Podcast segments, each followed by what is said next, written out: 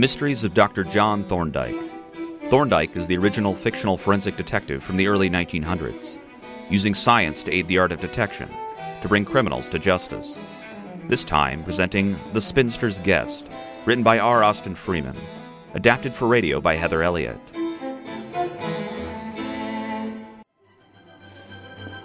This is a ripping party, isn't it? A what party? I just love dancers, all dolled up. Ooh, look at that humdinger of a dress. Thank you for the dance, Miss Emery. Would you care for Christopher, some. Yes, love? Miss Hallowell is looking for you. A lady has been taken ill. Will you come and see what the matter is? Please excuse me, Miss Emery. A doctor's day is never his own. Thanks for the dance, anyway. You saved me, love. I was bored from lack of intelligent conversation. Nice girl. Oh, Christopher, the sick woman is Mrs. Chater, a very wealthy American widow. Edith Hallowell and Major Podbury found her laying in the shrubbery all alone and unable to give an account of herself. Poor Edith is dreadfully upset. She doesn't know what to think. What do you mean? You found your husband. Do hurry, please, Dr. Jervis. Such a shocking thing has happened. Has Julia told you? Come with me down to the pond.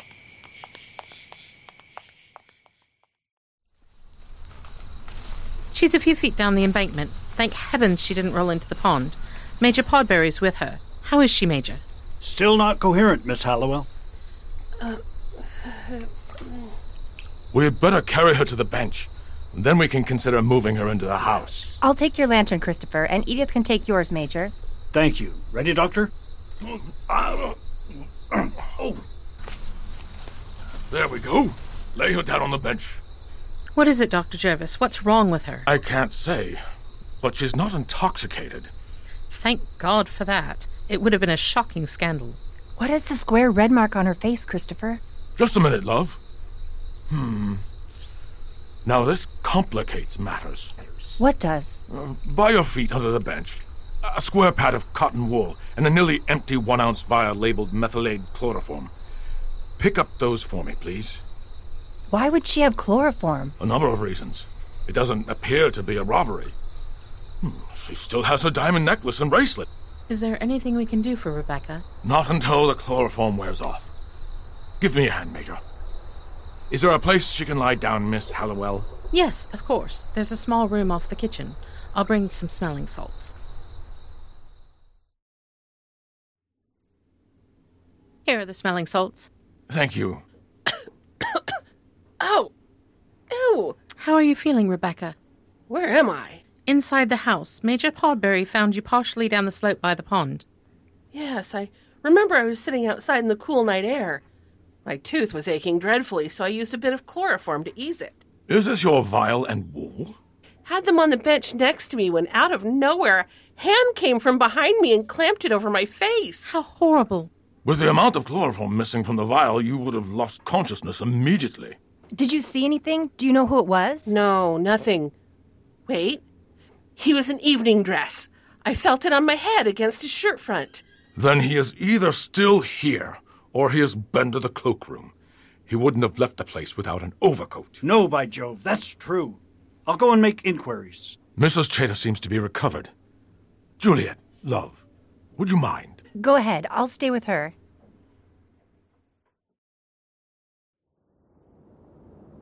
What did you find out, Podbury? He's gone. Went off nearly an hour ago on a bicycle. Seemed in a deuce of a stew, the attendant says, and, and no wonder. We're going after him in our car. Captain Sparker and Baker Jones and I.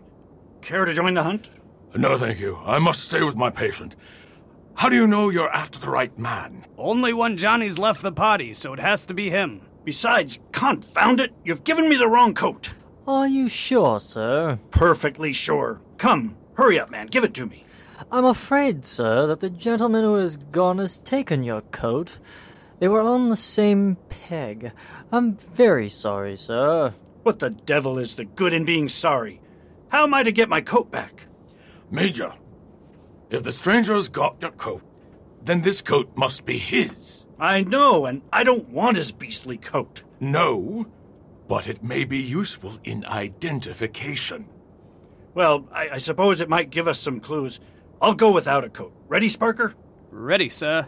Attendant, Yes, sir. would you be so kind as to keep this coat tucked away safely somewhere? Of course, sir. Thank you.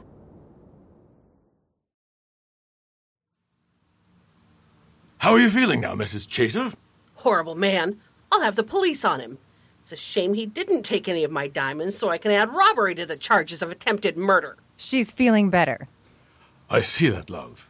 It's best to let the police handle that, Mrs. Chater. By the way, Dr. Jervis, I think I ought to mention a rather curious thing that happened in connection with this dance. As hostess of the Spinsters' Ball, all of the invitations were sent from here. We received an acceptance letter from a Mr. Harrington Bailey, who wrote from the Hotel Cecil.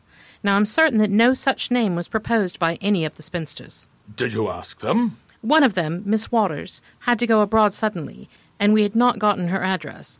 As it was possible that she might have invited him, I did not want to meddle. You should have. I'm very sorry now that I didn't. We may have let in a regular criminal, though why he should want to murder Mrs. Chater, I cannot imagine. There was a mix up in the coat room, and the stranger left with Major Podbury's coat instead. I had the coat room attendant put the stranger's coat to the side. I would suggest that you get a description from your attendant and take that and the cloak down to Scotland Yard tomorrow. Hmm. I suppose I shall have to. But those officers might come back with him themselves, and I'll give him a piece of my mind when they do.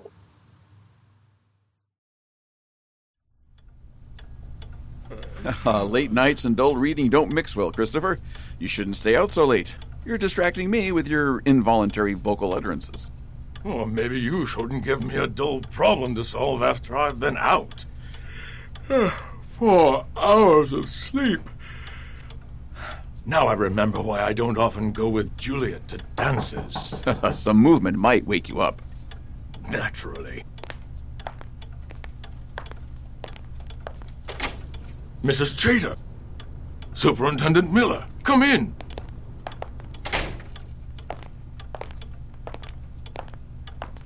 My business associate, Dr. John Thorndyke. Mrs. Rebecca Chater. Pleased to meet you, Mrs. Chater. Dr. Jervis has probably told you about the attempt to murder me last night. Those army officers chased him nearly the whole way to London and found nothing. Well, now, will you believe it? I've been to the police. I've given them the description of the murderous villain. I've even shown them the very coat he wore. They tell me nothing can be done. In short, this scoundrel must be allowed to go free. You will observe, Doctor, that Mrs. Chater has given us a description that would apply to 50% of the middle class men of the United Kingdom. And she has shown us a coat with no identifying marks of any kind. And then expects us to lay our hands on the owner without a solitary clue to guide us. Now, we are not sorcerers at the yard, we're only policemen. So I've taken the liberty of referring Mrs. Chater to you. What is it you want me to do?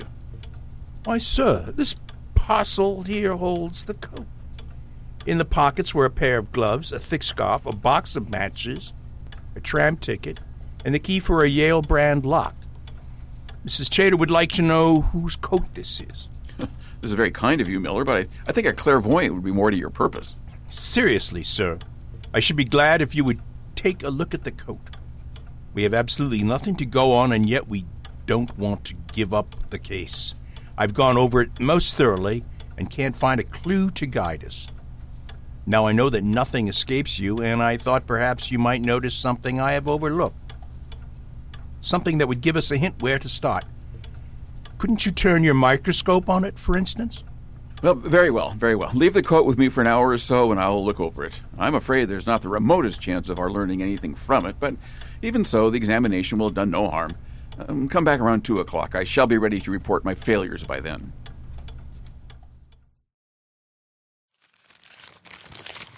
And what does my learned brother suggest? I should uh, look at the tram ticket first. Miller's suggestion wasn't such a bad one. Or explore the surface of the coat through the microscope. We'll take the latter measure first.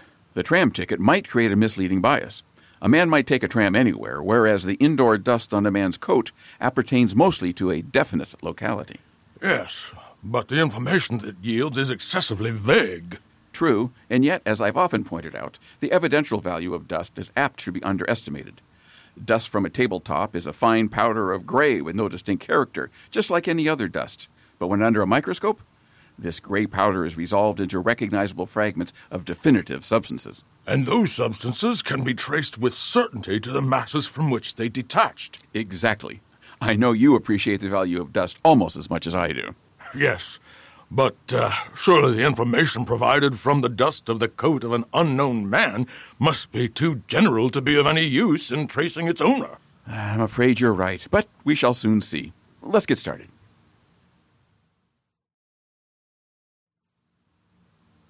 I've finished examining my slides. How do yours look, Jervis? I have uh, quite a little museum here. The usual fragments of wool, cotton, and other fibers from clothing and furniture. Your average dust particles of straw, husk, hair, and various minerals. Of course, the uh, chalk from the road at Rainsford. Uh, it's the other pieces that are interesting. Uh, do go on. In much greater quantity than uh, the others, I found various starches, mostly rice, but also wheat, fragments of the cortices of several seeds, several different stone cells, some yellow masses that uh, look like turmeric, black pepper resin cells, one port wine pimento cell, and one or two particles of graphite. Graphite? I found no graphite, but there are traces of cocoa and hops. Uh, may I see your slide with the graphite? Here. Uh, yes, this is undoubtedly graphite, and no less than six particles of it. We'd better go over the coat systematically. You do understand the importance of this. This is evidently factory dust, and that may be used to fix a locality. But I don't see how that will carry us any further. Ah, don't forget, Jervis, we do have a touchstone, the key that opens the Yale lock. If we can narrow the locality down sufficiently, Miller can take a tour of the front doors. But can we? I do doubt it. We can try. Clearly, some of the substances are distributed over the entire surface of the coat, while others are present only on certain parts. We must locate those parts and then consider what this special distribution means.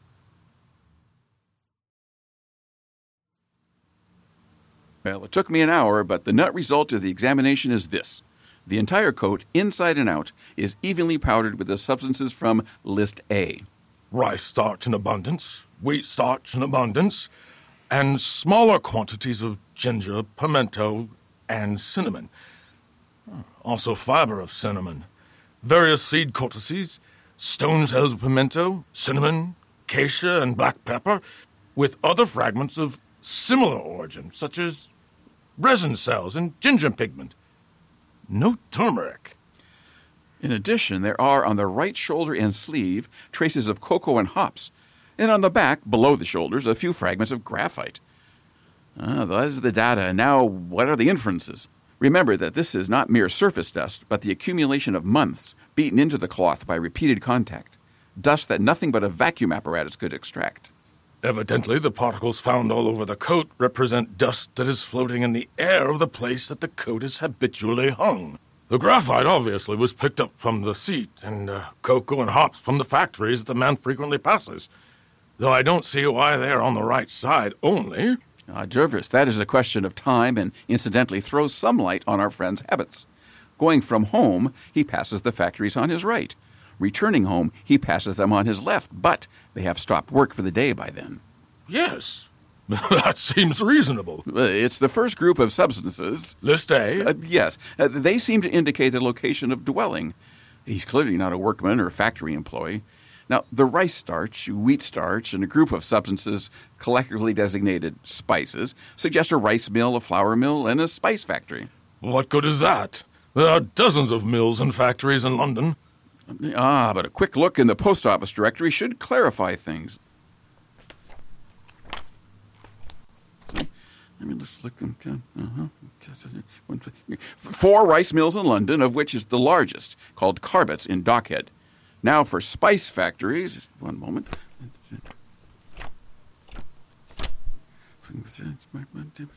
Six. Six spice grinders in London. One of them, Thomas Williams and Company, is at Dockhead.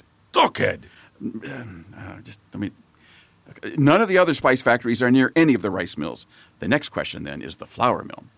There are several listed as being in London, but none are near either a rice mill or spice factory, except for the St. Saviour's flour mills owned by Seth Taylor. Dockhead. This is really becoming interesting. Ah, indeed it is. Dockhead has the peculiar combination of factories necessary to produce the composite dust in which this coat hung. That combination does not exist anywhere else in London. Can the location explain the other deposits, like the graphite? I would suspect they are from other industries in the location. Uh, the trams which pass Dockhead also, to my knowledge, pass at no great distance from the blacklead works of Pierce Duff and Company in Rowell Road. It's reasonable to think that the trams could collect particles of black lead on the seats in certain wind conditions. Payne's factory processes cocoa in Goat Street, Horsleydown, which lies to the right of the tram line going west. And there are several hop warehouses on the right side of Southwark Street going west. These are mere suggestions. Seems to point to Dockhead. Are there private houses at Dockhead? We must look up the street list to see that. The Yale brand latchkey rather suggests a flat, and a flat with a single occupant. Uh, let me look through here. If everything we've found are only a string of coincidences, I've found yet another. I see. On the south side of Dockhead. Actually, next door to the spice grinders and opposite Carbott's rice mills is a block of workmen's flats. The Hanover building. Aha, the Hanover building. It fulfills our conditions exactly. A coat hung in a room in those flats with the windows open, which they likely are this time of year, would be exposed to air containing a composite dust of precisely the character of that which we have found. The same conditions could apply to other buildings, but that one seems the most likely. Uh, there may be some fallacy in our reasoning, but on the face of it, the chances are a thousand to one that the door that key will open is in some part of Dockhead, and most probably in the Hanover building. Uh, Miller will need to verify this. Wouldn't it be as well to look at the tram ticket? Oh, dear me, I'd forgotten about the ticket. Yes, by all means. Uh, Oh, a coincidence. It's been punched from Tooley Street to Dockhead. That's probably Miller at the front door now. I heard a knock a moment ago.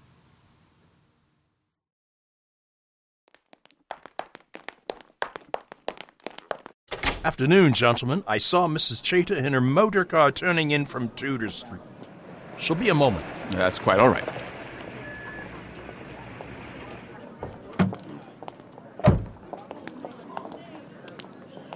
Say now, Dr. Thorndyke, have you got something to tell us?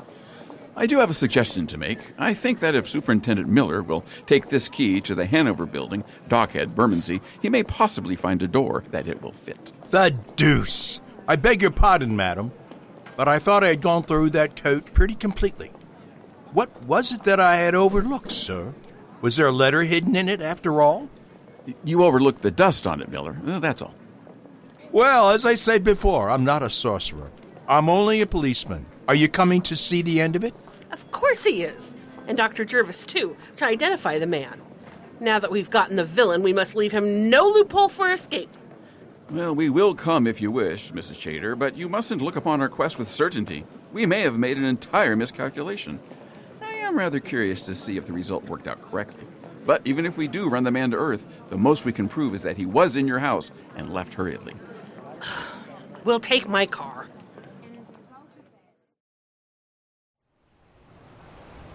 Stay in the car, please, Mrs. Chater.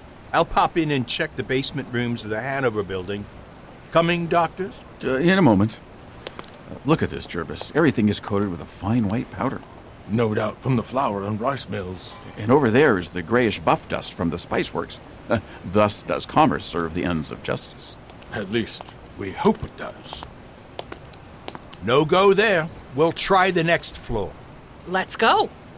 Stay in the car, please, Mrs. Chater. I'll signal to you if we find him. I'll stand at the window and wipe my forehead with a handkerchief. Very well.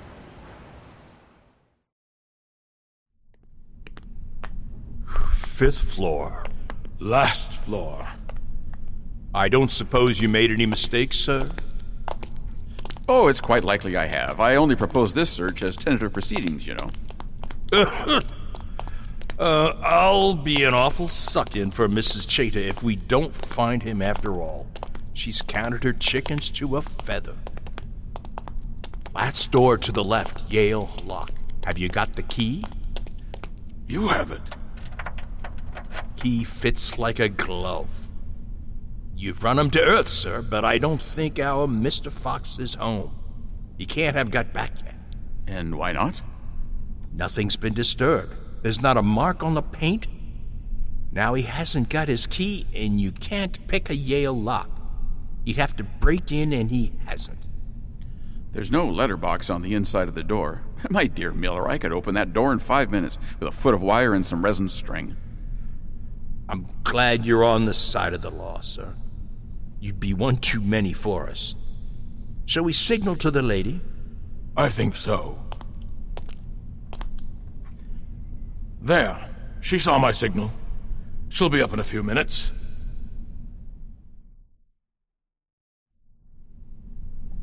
We've found his flat, ma'am, and we're going to enter. You're not intending to offer any violence, I hope. Of course I'm not. In the States, ladies don't have to avenge insults themselves. If you were American men, you'd hang the ruffian from his own bedpost. Um, we're not American men, Mrs. Chater. We are law abiding Englishmen, and moreover, we are all officers of the law. These gentlemen are barristers, and I am a police officer. Open the door, please. I told you so, sir. He hasn't come back yet. I want to look around and see what sort of man would try to kill me. We're here, but we must be quiet in case he comes back. Why, there's nothing here. No curtains or blinds, just a little unfinished pine table and a chair. No rugs or anything at all. Jelly jar on the table looks like it's been wiped clean with a slice of bread. The rind from the Dutch cheese has been scraped down to thin. There's not enough food crumbs to feed a mouse. Let's look in the bedroom. How awful. Straw mattress on the floor, jute rug for a blanket, two crates acting as nightstands. A miserable life he must have. But look at that suit. It's well cut and fashionable. Shabby and wearing out at the hems. See? Silver cigarette case on the nightstand. Why on earth does this fellow starve when he has a silver case he can pawn? Wouldn't do it. A man doesn't pawn the tools of his trade. This can't be the man. You've made some mistake. This poor creature could have never made his way into a house like Willowdale. Well, take a look at this second suit under the newspaper. The shirt front is crumpled, but not from normal wear. And here, ha ha, this is rather significant. What? A woman's hair. I wish he would come. Prison won't be much hardship to him after this, but I want to see him in the dock all the same. It wouldn't hurt him much to swap this for Portland prison. Shh, he's back. He's sitting at the table now. Come along. Who are you? I am a police officer, and I arrest you uh, for. Stop! Stop! Mrs. Chater. I guess we've made a ridiculous mistake. This isn't the man. This gentleman is Captain Roland, an old friend of mine. I'm sorry he's a friend of yours because I shall have to ask you to appear in court against him. Ask what you please. I tell you, he's not the man. Do I understand, ma'am, that you refuse to prosecute? Prosecute? Prosecute my friends for offenses that I know they have not committed? Certainly I refuse. Very well. Then we have had the trouble for nothing. I wish you a good afternoon, madam.